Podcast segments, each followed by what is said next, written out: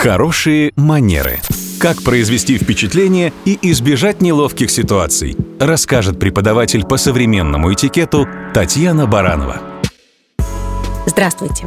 Когда люди озадачиваются изучением вопросов этикета, нередко они воспринимают это занятие как набор определенных правил.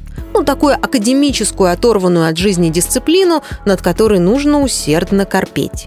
А ведь этикет, он прежде всего не про зубрежку правил, он про вежливость. Ведь еще Сервантес в своем бессмертном романе написал «Ничто не стоит так дешево и не ценится так дорого, как вежливость». Вежливость открывает многие закрытые двери без ключа и даже без лома. Вежливость порой творит чудеса.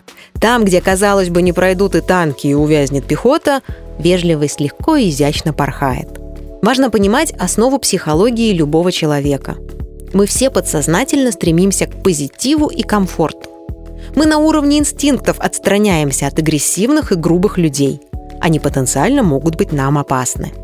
А вот вежливый человек с открытой улыбкой, наоборот, располагает. Конечно, культура поведения – это еще далеко не гарант профессионализма или высокого уровня IQ. Но при прочих равных у воспитанного человека всегда больше шансов на эффективную коммуникацию. Ведь это и есть хорошие манеры.